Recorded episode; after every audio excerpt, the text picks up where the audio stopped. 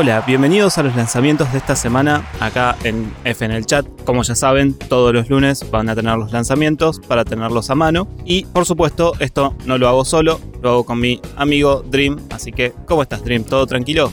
¿Cómo estás, Luisa? Sí, arrancando esta vez con un poco más de juegos que la semana pasada, que fue cuando arrancamos esto de separar en dos programas distintos, uno de lanzamientos y otro de noticias. Así que si te parece arrancamos porque tenemos un montonazo. Sí, posta que hay una banda. Justamente creo que lo que pasó esta semana tendría que haber pasado la semana pasada. Cuestión de decir, bueno, arrancamos con todo esto de dividir las secciones, pero bueno, no hay problema. Total, la semana pasada estuvo bastante bien, estuvo largo, así que hicimos lo que pudimos. Antes que nada, el jueves 3 de octubre salió The Grand Legacy para PlayStation 4 y Xbox One. Por supuesto, en este juego controlamos a la Chiqui en su mesaza en su búsqueda por la reelección de Mao. No, mentira. Es un JRPG que ya había salido el 24 de enero del 2018 en PC y exactamente un año después, el 24 de enero del 2019, en Switch. Esta vez llega para las demás consolas. Su desarrollador, Semisoft, lo describe como una carta de amor a los JRPG clásicos. Por ende, tendremos peleas por turnos, como en la mayoría de ellos. Hay Quick Time Events, al estilo Final Fantasy VIII o The Legend of Dragon, que ojalá salga alguna vez el remake un triángulo de armas similares al de los juegos como Fire Emblem, donde cada arma es un tipo diferente y cada uno es más o menos fuerte entre sí, o sea, debilidades y fortalezas, y donde podremos reclutar NPCs para que trabajen en nuestro castillo, similar al juego Skies of Arcadia. Y acá Dream me dejó un hermoso mensaje que dice, creo yo que este juego le va a recaber al Luiso, no sé, digo. Sí, la verdad que estuve mirando un par de gameplays, me interesó y lo estuve buscando en la Switch, así que en cualquier momento puede ser que lo arranque, porque la verdad es que tiene buena pinta. Eso sí, eh, las críticas medio que lo mataron un poquito. Sí, lo que más le critican en realidad al juego es que si bien toman todas las cosas buenas de los JRPGs, también toma todas las cosas malas, como son el grindeo constante, el que sea un requisito subir de nivel y estar peleando una hora contra bichos, el que haya eh, peleas al azar, como en los JRPGs viejos y no como en Chrono Trigger, por ejemplo, donde vos ves a los enemigos en pantalla y los puedes esquivar. Y más que nada por eso lo mataron, pero son cosas que a vos me parece que no te molestan mucho, así que me parece que este juego está hecho a la medida tuya.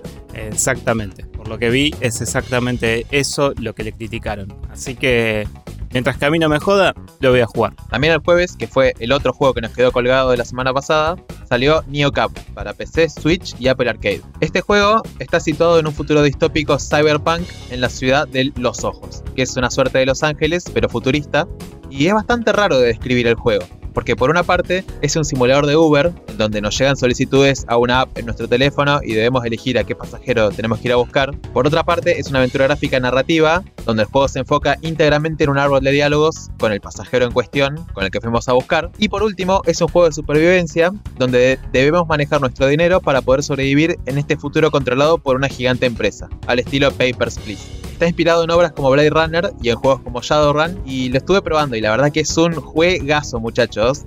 Si les gustan las aventuras gráficas y o el cyberpunk, no lo dejen pasar porque realmente es fantástico el juego. Sí, yo todavía no tuve la oportunidad de probarlo. Esto lo estábamos grabando un domingo y ese mismo día estuvo Ezequiel tercero sería eh, un streamer de Twitch que también es amigo de Co-Carnage y Man vs. Game, que son otros dos streamers también muy conocidos. Lo estuvo jugando y la verdad es que es muy llamativo. O sea, la propuesta es muy rara y eso justamente es lo que hace que sea realmente llamativo, ¿no? Que te centres en la historia y en sí, no en un gameplay como tal.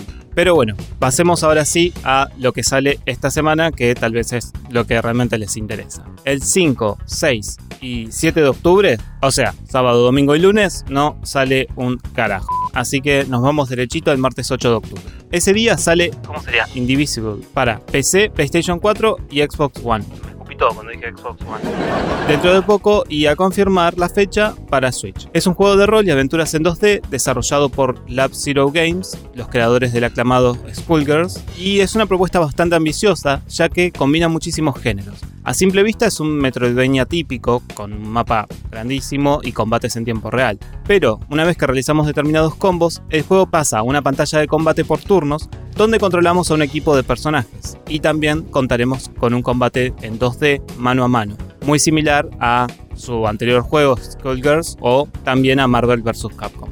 Eh, la verdad es una propuesta bastante linda, muy original y se perfila a ser una de las, de las revelaciones del año. Sí, es bastante copado esto que mezclen estos géneros, más que nada porque Metroidvania y combate por turnos son dos cosas totalmente opuestas.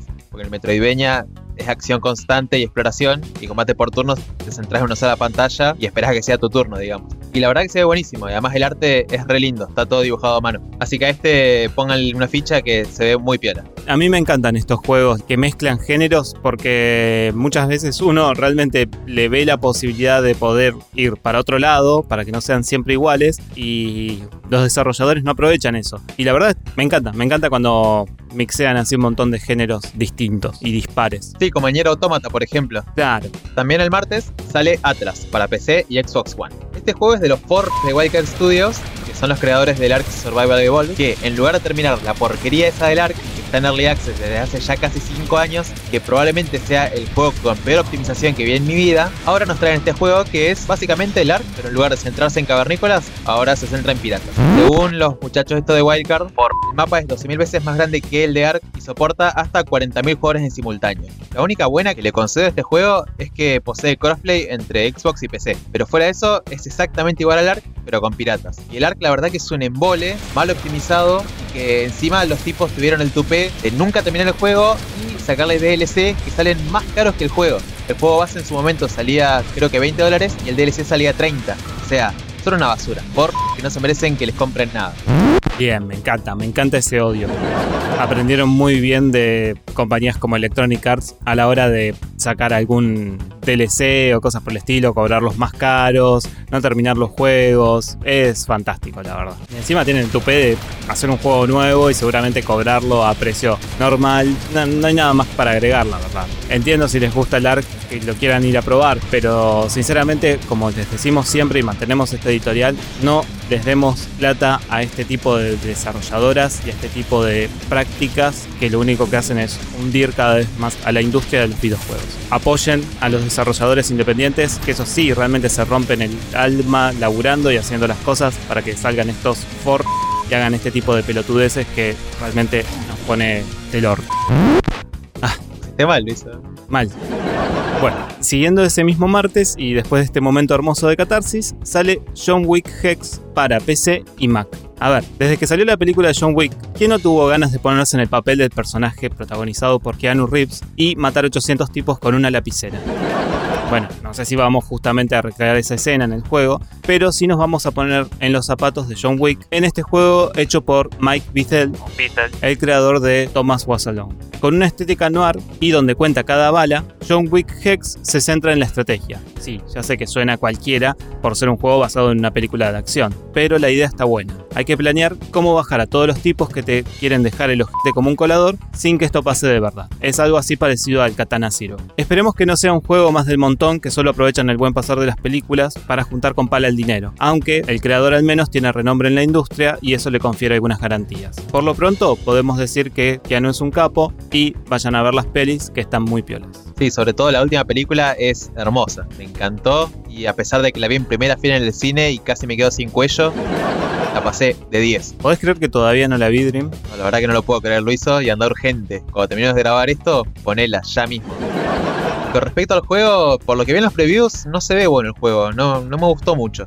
Pero es como vos decís, el chabón este, Mike Beatle, hizo el Thomas Was que me pareció un juegazo. Que bueno, si no lo conocen, es un juego medio raro, porque te cuenta una historia de vida de figuras geométricas. Y realmente te simpatizás con, con un cuadrado, con un triángulo, con un rectángulo. Y que es algo muy raro, el hecho de que una figura geométrica totalmente insípida tenga una personalidad y que termines hinchando por ella. Así que bueno, por ese lado, capaz que una mirada le voy a pegar únicamente por el creador. Pasando a otro lanzamiento, sale Reventure en Switch, que es un juego que ya estaba en PC. Este juego tiene una propuesta muy original, siendo una aventura de plataformas no lineal. ¿Qué sería esto? Que jugás, te equivocás, morís y volvés a revivir para aprender de tus errores. Siempre con un toque humorístico y parodiando la idea de héroe y de juegos clásicos como Zelda. Tiene 100 finales y buscarlos todos es lo divertido del juego. Lamentablemente, la integración nativa con Twitch se pierde en esta versión, donde los usuarios del chat podían elegir los diálogos. Eh, y si bien esto era una parte íntegra del juego, en algunos otros juegos que estaban integrados al chat de Twitch, como por ejemplo Dead Cells, no se pierde tanto en la versión de Switch. Toda esa interacción con el chat y el hecho de, que ellos decidan cómo va a ser tu partida. Así que que esperemos que este sea el mismo caso. Sí, la verdad es que la integración esta con Twitch tampoco es oh, nos vamos a perder de un montón de cosas, porque a fin de cuentas, para poder hacer algo bueno, necesitas un montón de seguidores que te digan lo que tenés que hacer, que estén en el chat y que elijan por vos. Así que tampoco es la gran cosa. La verdad es que el juego parece bastante divertido. Otra vez vuelvo a, a Zeke, al streamer que nombré anteriormente, y, él lo jugaba y también se mataba de risa y la verdad es que estaban bastante buenos los streams. Así que puede valer bastante la pena el juego. Ese mismo martes, bastante cargado el martes, sale The Bradwell Company. Para PC, PlayStation 4, en Switch sale dos días más tarde y en Xbox One sale tres días más tarde. No entiendo por qué, pero esta semana pasa todo el tiempo esto de que salen días más tardes en otras consolas. En este juego estamos en el año 2026 en la presentación del proyecto Clean Water Initiative, un invento revolucionario que cambiaría al mundo, supuestamente. Pero, siempre hay un pero, si no la trama sería un embole, una explosión deja con vida al protagonista y a una chica llamada Amber, y ambos deben escapar del lugar. Es una aventura en primera persona donde gracias a unos lentes inteligentes vamos a ir resolviendo puzzles para salir del lugar envuelto por algo siniestro. Nunca confíen en una empresa tan altruista. Y vamos a ir descubriendo toda esta trama siniestra detrás de esta compañía a medida que vamos avanzando. Eh, lo llamativo es que el equipo de desarrollo tiene gente que ya laburó en juegos grosos, entre comillas, como Assassin's Creed. Assassin's Creed y grosso son dos cosas que no van de la mano. Por eso dije entre comillas. No, pero fuera de joda, no vi nada de este juego. Y está, está interesante la propuesta. Es una suerte de, de Fallout, pero con con agua en vez de bombas nucleares. La verdad estuve viendo gameplays y se ve bastante lindo. Se ve, se ve interesante. Sí, la verdad que únicamente por la trama ya me llama la atención. Así que voy a chusmear de este juego. También el martes, seguimos con el martes, sale Train 4 de Nightmare Prince y Train Ultimate Collection para PC, Play 4, Xbox One y Switch. La conocida saga Train, que tuvo su momento de gloria hace unos años en PC, vuelve con esta entrega que nos trae de nuevo a Soya, Amadeus y Pontius en una nueva aventura similar a las anteriores, donde esta vez nos toca rescatar al príncipe Silius. Siguiendo la misma línea de las tres entregas previas, debemos recorrer los hermosos niveles en 2.5D ya característicos de la saga, mientras la fantástica narración de Terry Wilton nos va dando la información y el trasfondo de lo que está ocurriendo en el momento. Y de paso, los muchachos de Frozen Byte, los desarrolladores, aprovecharon para remasterizar los tres primeros títulos y todos juntos en una colección que también incluye a este 4 que sale el martes. Es decir, podemos comprar el Train 4 por separado si ya tenemos los primeros tres, o bien comprar todos juntos, unos 3 y 4, en este pack. Y creo que lo mejor que tiene este juego es justamente la narración de Terry Wilton, que es increíble. Es una especie de, la Iseca del terror. Bueno, Terry Wilton es la Iseca, pero de la aventuras fantásticas. Y es lo que realmente le da la personalidad al juego este. Así que si nunca pudieron probar el Train, es la oportunidad para ponerse al día y jugar a los primeros tres. Y ya que están, siguen con la historia con el 4 este que sale. Sí, la verdad es que este juego siempre tuvo buena prensa. Por lo general, a todo el mundo le ha gustado recuerdo amigos recomendándomelo. Y algo súper destacable es el hecho de que sacan el 4 y aprovechan eso para sacar toda la colección completa remasterizada para las nuevas consolas. Entonces, ahí está lo bueno. Eso es lo que tienen que hacer todas las empresas. Es lo que hablábamos hacía unos programas atrás. Si van a sacar remasters, aprovechen a sacarlos con otras cosas que valga la pena todo el paquete. Y estos muchachos es justamente lo que están haciendo. Así que genial, un aplauso para ellos. Y aparte está genial porque en el pack viene el 4 también. No tenés que comprar un juego de 60 dólares y el 4 que también sale 60. Igual creo que sale menos, ¿no? Pero es por dar un ejemplo. Está buenísimo que saquen todo junto. Claro, claro. Aprovechan que sale el nuevo y te tiran todo junto en el mismo paquete. La verdad es que es para ir y comprárselos, solamente por eso. Bueno, y para ir terminando el martes, sale Yuka Laylee and the Impossible Liar para PlayStation 4, Xbox One, Switch y PC. Es un spin-off de esta secuela espiritual de Banjo Kazooie, que fue Yuka Laylee, el cual no fue bien recibido, tanto por la crítica como por los jugadores. Esta vez tendremos un nuevo elemento, niveles en 2.5D, intercalados con los niveles en 3D que intentan representar fielmente a los plataformeros 3D de finales de los 90 como lo fueron justamente Banjo-Kazooie o Super Mario 64. También los muchachos de Team 17 nos prometen mejoras en los controles de la cámara, que fue lo más criticado de la primera entrega, y gráficos mejorados. Esperemos que no sea una decepción como sí lo fue el primero. Y ojalá que hayan aprendido de los errores porque justamente la crítica más grande que tenía era de que todas las cosas buenas que tenían estos plataformeros de los 90 lo recrearon a la perfección. Pero ¿cuál fue el problema? Que también recrearon las cosas malas, como son el control de cámara y los controles en 3D propiamente dichos. Que bueno, en los 90 eran bastante chotos. Creo que el Mario 64 fue uno de los pocos juegos que supo entender cómo tienen que ser los controles de un juego en 3D. Y sabes qué, Dream, te voy a cerrar el martes yo directamente, así vos podés ir a uno que valga la pena. Ese día sale Call of Tulu para Switch. Chicos, lo anunciamos como ocho veces ya. Solamente vamos a decir ahora que sale para la Switch. Ya saben de qué se trata y que no cumple las expectativas y que Lovecraft se retuerce en su tumba gracias a estos juegos que son bastante mediocres. Gracias por ahorrarme el disgusto, Luis. Si quieren un buen juego Lovecraftiano, tienen el Half-Life y el Alone in the Dark. Esos son juegos Lovecraftianos y no la porquería esta. ¿eh? Ahí va. Cerrando el martes, por fin, y pasando al miércoles 9 de octubre, sale Concrete Genie para Play 4 y PlayStation VR. Este juego desarrollado por Pixel Opus y publicado por Sony es un exclusivo de la consola de Sony, justamente, donde usaremos a un muchacho que tiene un pincel mágico con el cual puede dibujar en cualquier pared y hacer que estos dibujos cobren vida propia. La idea es que con estos dibujos podamos resolver distintos acertijos y combatir contra monstruos que aparecen en nuestro camino. Todo esto utilizando tanto el sensor de movimiento del DualShock 4 como los controles de realidad virtual si tenemos el casquito de 20 lucas de PlayStation.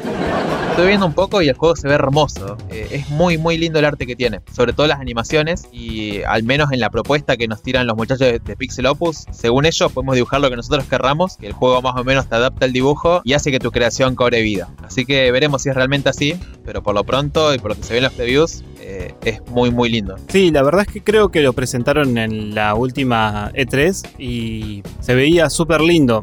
A ver, no va a ser un GOTI, pero está bueno que puedan ir haciendo cosas nuevas, sobre todo PlayStation, que por ahí no es como Nintendo que se arriesga un poquito más en ese sentido.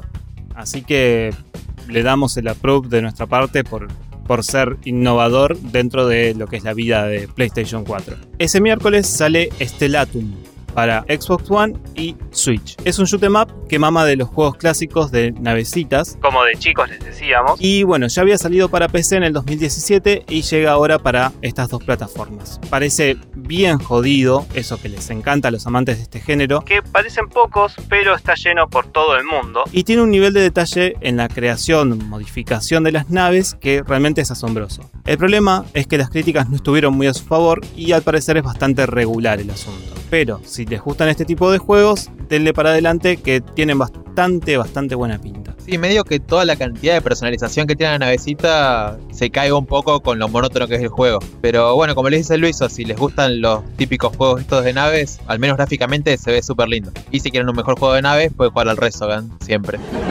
Para cerrar el miércoles, sale Mistover en Switch y al día siguiente, es decir el jueves, sale para PC y Play 4. ¿Por qué sale antes en Switch? Dios sabrá. Es un RPG por turnos de exploración, eh, similar a Pokémon Mystery Dungeon, para que se den una idea, creado por la empresa surcoreana Krafton. Con un estilo de arte muy parecido al Darkest Dungeon, como bastantes juegos están haciendo últimamente, y con una estética muy anime en los personajes, este juego ya dispone en Steam de una demo gratuita para probarlo. Si les gusta este tipo de juegos, no parece innovar demasiado, pero sí cumplir con las expectativas. La verdad, y de nuevo, no vi mucho de este juego porque esta semana estuve tirado a vago con esto de la investigación.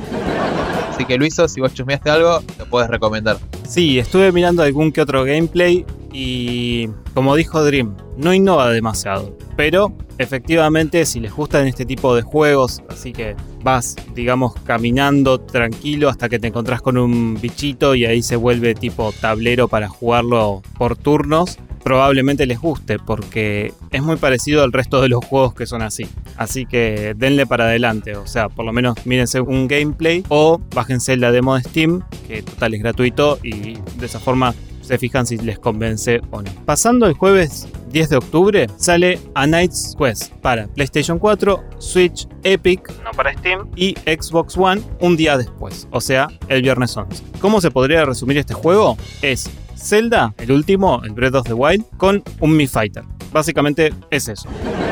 A pesar de que parece una copia brutal al último Zelda, tiene muy buena pinta el juego de Sky9 Games, que es una desarrolladora independiente de Canadá. En este caso, no hay que salvar a una princesa, sino al mundo. Sí, se mataron. Y vamos a usar la ayuda de los elementos, pero sin Bruce Willis. ¿Cómo estoy con los chistes, por favor? para poder salvar al mundo. Valga la redundancia. Eh, la verdad, tiene bastante buena pinta por lo que pude ver en los trailers. Eh, a ver, como dijimos en off con Dream, siendo una copia del Zelda, no puede fallar. Pero bueno, qué sé yo, aseguro se lo llevaron preso, diría mis tías. El le mandamos un saludo. Y realmente es idéntico al Zelda, ¿eh? hasta los enemigos son iguales. Salvo un poco el cambio en el arte, se ven reparecidos los movimientos, los espadazos, los escudos. Hasta el sistema de climas parece que estuviera calcado del Zelda.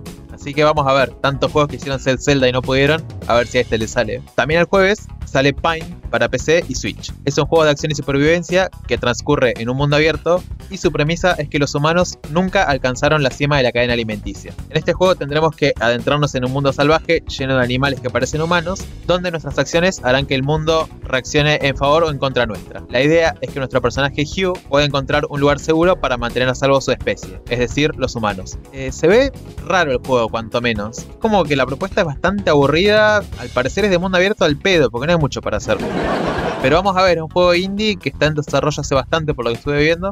Y andás a ver, capaz que tenemos una obra maestra y me di medio atrapada entre todo esto. Pero al menos por lo que vi, creo que salvo el arte no hay mucho más que rescatar. Por mi parte, no vi absolutamente nada de este juego, así que no puedo opinar y confío, como siempre, en el criterio de Dream. Así que chicos, váyanse a ver un gameplay y si les gusta, denle una chance. Ese mismo jueves, y para ir cerrando ese día, sale Valfaris para PC, Switch, el mes que viene para Xbox One y PlayStation 4. Chicos, Chiques, ¿vieron que Super Metroid es un juego prácticamente sin música y que crea su atmósfera a partir de eso?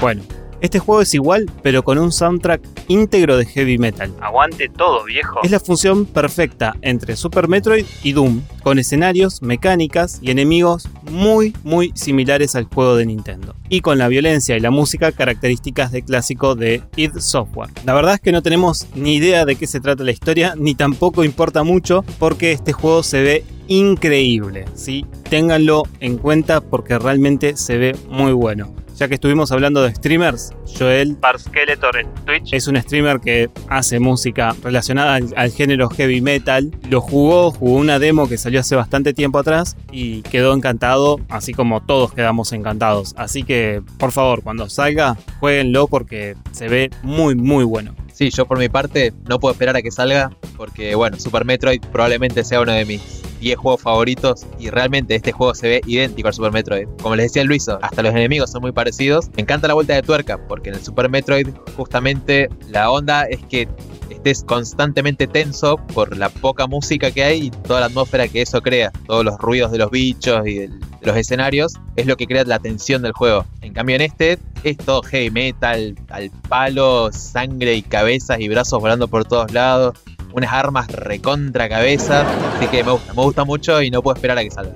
Después de semejante juegazo, tenemos que cerrar el jueves y pasar al viernes, 11 de octubre, donde sale Eternal Blade 2 para Play 4, Switch, Xbox One y PC. Es la secuela de Eternal Blade, juego que originalmente salió para Nintendo 3DS y PlayStation Vita, y que luego fue adaptado para PlayStation 4 y Switch. Es un Metroidvania bastante parecido a los Castlevania en 2D, donde usaremos la Eternal Blade, Que es una espada medio rara. y que en esta ocasión, a diferencia del primer juego, irá rotando entre tres personajes jugables, cada uno con sus propias habilidades y debilidades. Como para diferenciarse un poco de los Castlevania y que no sea tanto choreo, también tendremos algunos escenarios en 3D parecidos a Devil May Cry y algunos en 2.5D. Y estos escenarios no están tan enfocados en el combate, sino que van más bien por el lado de, de resolución de acertijos y de exploración. Por lo que vi, se ve copado. Si les gustan los Metroidvanias, se destaca bastante por encima del resto justamente por esto, por el hecho de que tiene una, algunos escenarios que son en 3D con una cámara en tercera persona. Así que al menos intentó innovar un poco.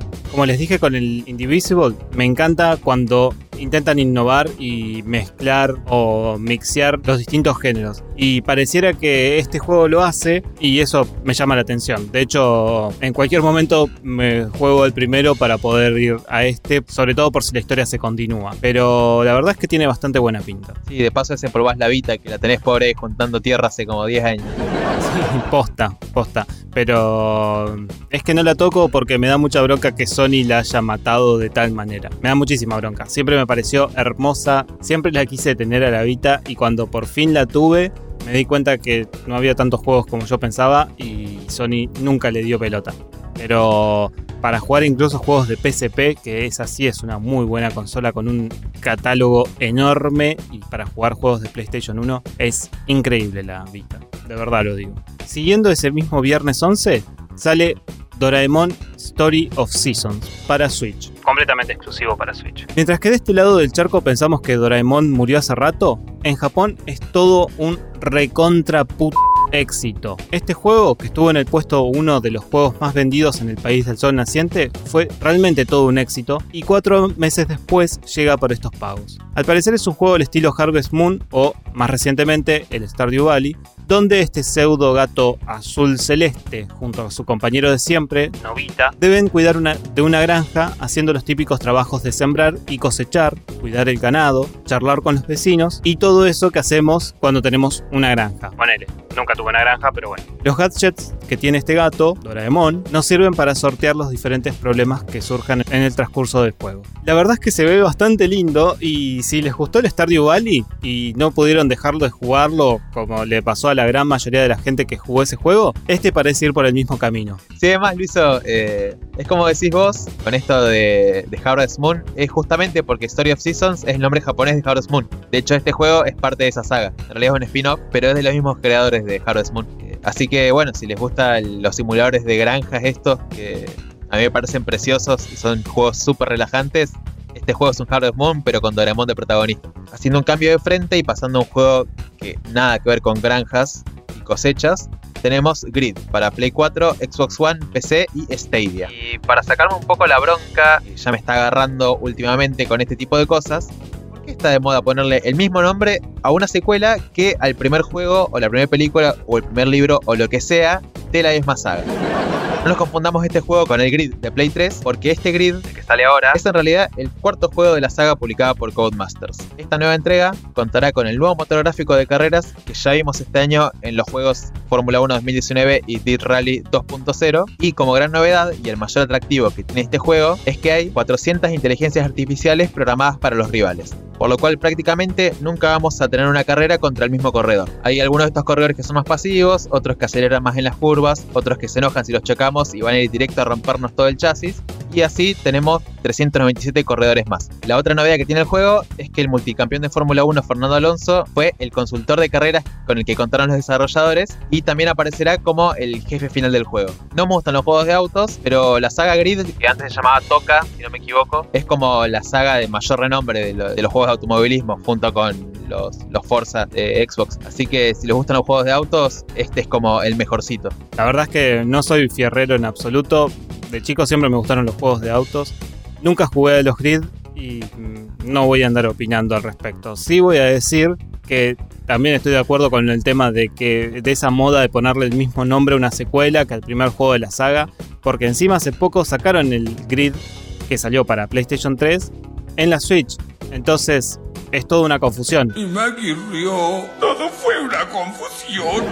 En su momento pensamos que salía este juego nuevo en la Switch que dijimos, wow, comparándolo con el de Play 4 o Xbox One en cuanto a lo que es este, gráficos, dijimos con Dream, esto va a estar buenísimo, pero al final era una reedición del juego viejo. Y ahora sale este nuevo que se llama igual, entonces es todo un quilombo que no se entiende nada.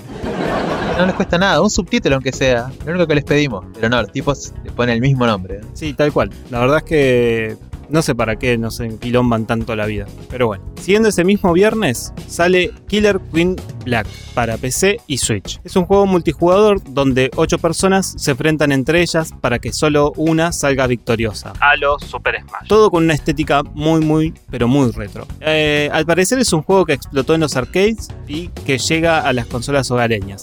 Sinceramente, por mi parte, hay mucho hype por este juego, pero no me parece la gran cosa. Así que, no sé, si quieren ir a ver algún gameplay en algún lado y fijarse si les gusta o no, háganlo. O si ya lo probaron en algún momento y lo quieren tener, allá ustedes pueden ir a comprárselo tranquilamente. Sí, a mí no me llamó mucho la atención tampoco, y por lo poco que pude ver, eh, es idéntico al Duck Game, que ese es realmente un juegazo, y vayan a jugarlo, Duck Game. Pato juego. Pero este creo que la única novedad diferencia que tiene con respecto al Duck Game es que es para 8 jugadores en vez de 4. Mi recomendación es que vayan a jugar al Duck Game. Para todo este tipo de juegos tipo arcade, se queden únicamente con ese porque es un juegazo que les va a dar horas y horas de diversión. Sí, aparte si se van a juntar con sus amigos a jugar, probablemente no tengan 8 joysticks para ponerse a jugar entre todos. Así que, aparte va a ser un quilombo. O sea, está bueno, pero es muchísimo 8 personas en, el mismo, en la misma pantalla. Yo creo que con 4 está perfecto. Así que Duck Games aguante todo. Duck Game aguante todo. Lo máximo que vi hasta ahora fueron 6 Joy-Con en la misma habitación.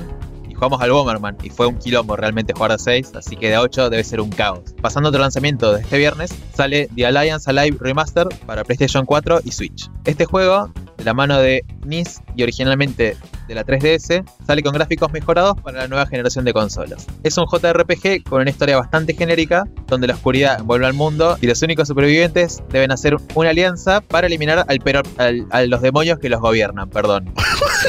Se ve muy lindo y demasiado parecido al Bravely Default, pero demasiado. Eh, hasta los personajes son parecidos eh, y así son del estilo chibi, son muñequitos japoneses. Y me acuerdo de, de que en su, en su momento en 3DS me llamaba la atención el juego porque estaba publicado por Atlus, pero después de ver un par de videos y un par de reseñas, la verdad que se ve hiper genérico y pueden buscar mejores cosas, creo yo. Sí, de hecho, si tienen una 3DS, vayan a jugar al Bravely Default, que es un pedazo de juego. Y la BST está hecha por Revo, que es un chino de estos muy capo, que hace unos soundtracks increíbles. Y de hecho, es el que le hace la música a Shingeki no Kyojin, Attack on Titan. O, El ataque de los titanes. nada, la música es buenísima. Así que está hecha por el mismo chabón en Bravely Default. Yo les diría, chicos, que vayan, consíganse una 3DS y vayan por ese juego, que de hecho también tiene una secuela. Bueno, y para terminar con los lanzamientos de esta semana, sale Frostpunk para PlayStation 4 y Xbox One. El juego de estrategia, simulación y gestión de recursos que salió el año pasado en PC, por fin tiene su versión en consolas. En un mundo totalmente congelado, donde la temperatura llega hasta los 70 grados bajo cero, nuestro objetivo será gestionar un generador, que son unas torres gigantes que generan el calor necesario para sobrevivir a estas temperaturas extremas, y nosotros seremos el alcalde del último generador del mundo, situado cerca del Polo Norte, por lo que tendremos la responsabilidad de mantener con vida al último vestigio de la humanidad. Al igual que en el juego anterior de los desarrolladores, Que fue This War of Mine. Frostpunk estará cargado de duras decisiones morales y situaciones que no podrán complacer a todo el mundo, pero que debemos tomar de cualquier manera. Es un excelente juego, la verdad es que es bastante difícil, pero nos recompensa con una historia muy muy buena y varios finales que dependen de nuestras decisiones. Sí, lo probé en su momento y es realmente bueno el juego. Si no lo pudieron probar en PC en su momento, ahora lo tienen para consolas también. Y creo yo que no tienen excusa, porque realmente es uno de los mejores juegos que han salido para esta generación. Si no me equivoco, estuvo nominado a los premios de la Academia Británica, Los basta. que también premian películas. Si mal no recuerdo, me parece que ganó a Mejor Narrativa. Tiene el aval de la Academia de Cine y Artes Británica. Lo cual es decir mucho porque generalmente estos BAFTA los suelen ganar juegos al estilo de Last of Us. Así, juegos bien taquilleros. Sí, la verdad es que se ve súper bueno, se ve crudísimo, se ve muy difícil, así que si les gusta este tipo de juegos complicados, con buena trama y obviamente de simulación, pero ni lo duden, directamente cómprenlo ni vayan a ver un gameplay, porque toda la gente que conozco que les gusta este tipo de juegos les fascinó,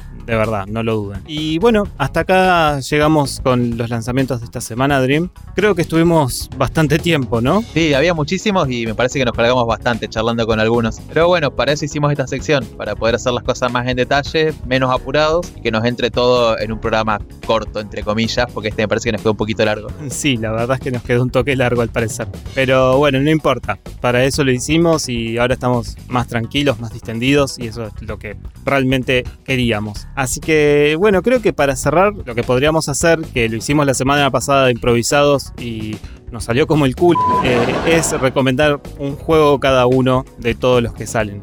Sinceramente, yo recomendé un juego que terminó siendo hentai.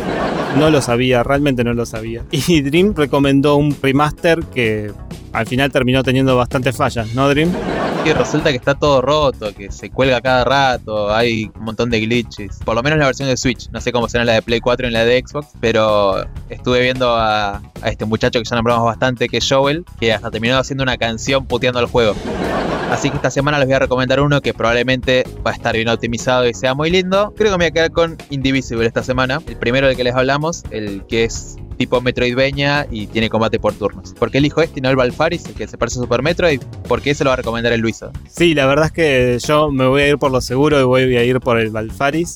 Y llegado el caso, como una segunda opción, si no les gustan los Metroidvania, me voy a quedar en el mismo día, el jueves, y le voy a tirar una fichita al, a Knight's Quest, que si implementan bien las cosas puede ser una muy buena copia del Zelda. Y bueno, hasta acá el programa, ya hablamos demasiado, espero que no los hayamos aburrido demasiado y nos vemos sí el jueves a las 17 horas Nos vemos, no, nos escuchamos.